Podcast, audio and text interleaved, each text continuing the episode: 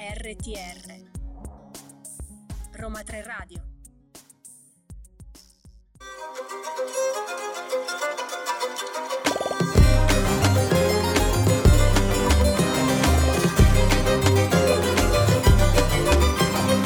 Nuova puntata di Ladra di Libri.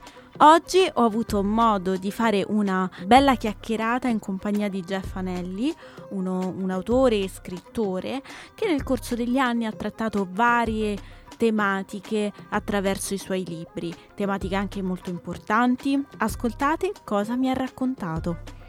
La ladra di libri incontra Jeff Anelli. Salve. Salve. Allora, lei ha scritto un libro eh, il cui anniversario ricorre proprio in questi giorni, Angelo Spacis. Sì. Come nasce l'idea di dare vita a, questo, a quest'opera? Dunque, innanzitutto il libro, questo diario di viaggio, è stato scritto nel 1983 e a seguito della manifestazione che l'Assemblea Generale delle Nazioni Unite aveva, aveva istituito nel, nel 78, questo personaggio pensa di organizzare eh, in Italia ovviamente dei luoghi che lui frequenta e anche attraverso le amicizie questa giornata, questa settimana del disarmo. E quindi si impegna su questo tema con eh, la musica perché lui è un artista di strada cantando, suonando, scrivendo le canzoni, utilizzando anche le canzoni pacifiste del tempo, dai Beatles e altri autori. La ricerca che c'è stata anche per questo libro, perché immagino non sia stato insomma facile concentrare tutto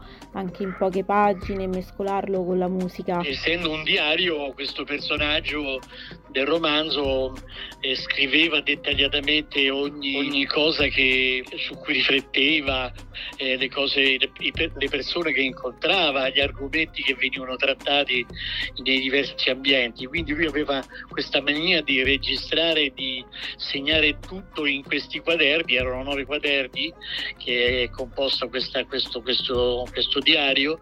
Eh, I primi sette sono i colori diciamo, dell'arcobaleno e poi gli ultimi due sono il colore del grigio, una simbologia un po' diciamo di una mancanza di energia, di, di energia, tristezza, cioè la parte finale del romanzo e poi un quaderno nero finale dove eh, c'è questa utopia che lo sostiene, pare sembra quasi una eh, che abbia una, una, finalità insomma non più pratica come lui eh, suppone dall'inizio questa sua speranza di, di, di, condurre questo progetto, è come se il mondo ehm, eh, fosse ormai eh, destinato a, alla fine, insomma, ecco, alla, alla, alla, all'apocalisse nucleare, alla catastrofe ambientale nucleare. Le posso chiedere se c'è qualcosa tratto dalla vita reale? Nel senso questo sì, personaggio esiste? Infatti quando il mio eh, sì, quando l'editore mi ha detto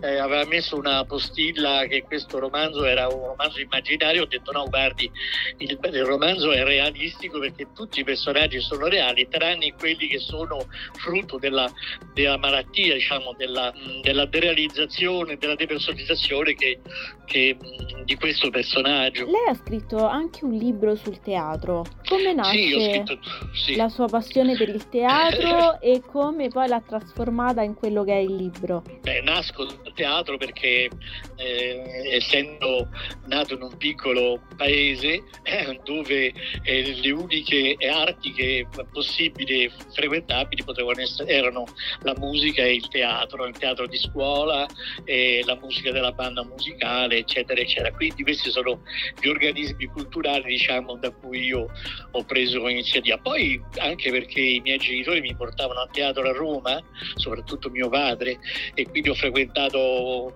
da bambino eh, l'Ambra Ioinelli, il, il Brancaccio, insomma altri teatri e così ho, ho, cominciato a fare teatro anche all'università, nel teatro del teatro a Teatropolis, eh, faccio in modo che siano gli stessi, eh, gli stessi spettatori come eh, per esempio gli ospiti di alcune istituzioni totali, no?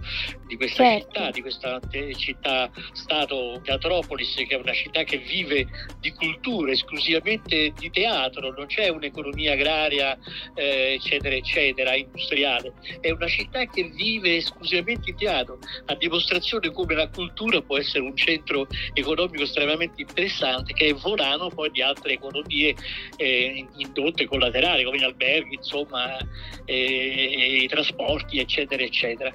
Quindi ho cercato di, di porre il cambiamento, la mia rivoluzione, insomma, in un certo senso teatrale è stata quella di consentire anche a un- uno spettatore di teatro di coinvolgersi nella scena, di diventare parte integrante, cioè di una, del non ancora, di quello che lui desidera essere, di cosa fare, interagire con l'attore, perché nel teatro borghese non si può assolutamente, cioè, cioè chi è lo spettatore fa lo spettatore e l'attore fa l'attore. Le chiedo invece cosa le ha regalato la scrittura. Di solito si chiede sempre quale messaggio si vuole trasmettere agli altri, invece io chiedo a lei personalmente cosa le ha regalato la scrittura, cosa le ha donato. Beh, tanta compagnia, tanta amicizia, perché mi ha dato la possibilità eh, di, de- di, eh, di guardarmi nel passato, di, di ripescare eh, tante persone importanti che mi hanno insegnato tanto, che mi hanno istruito, che mi hanno amato e che mi hanno fatto amare la vita. Quindi è un patrimonio straordinario. Ecco perché io voglio, voglio ridistribuire anche in parte per quello che mi è possibile ehm, dare, offrire quello che ho ricevuto, perché ho ricevuto tanto dalla vita, dalla scrittura degli autori, dalle letture che ho fatto, dai miei insegnanti.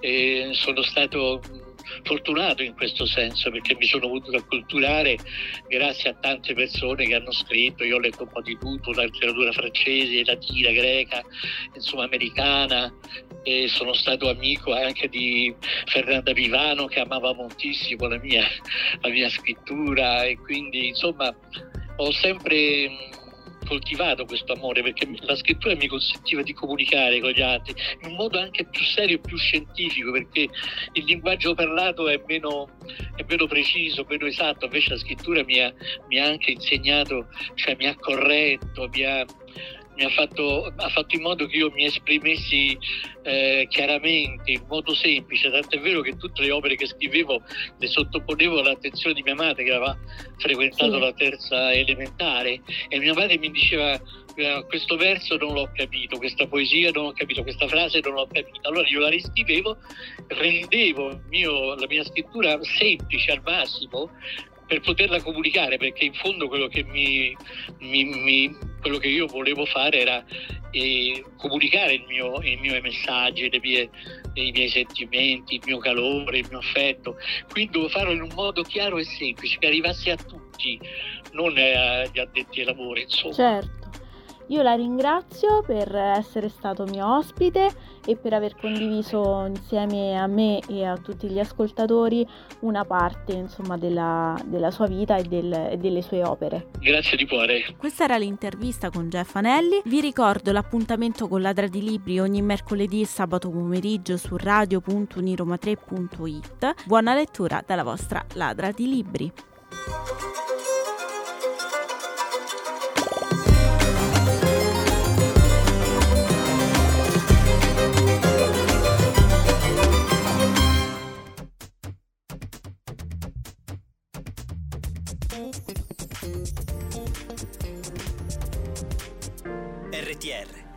RTR, Roma 3 Radio.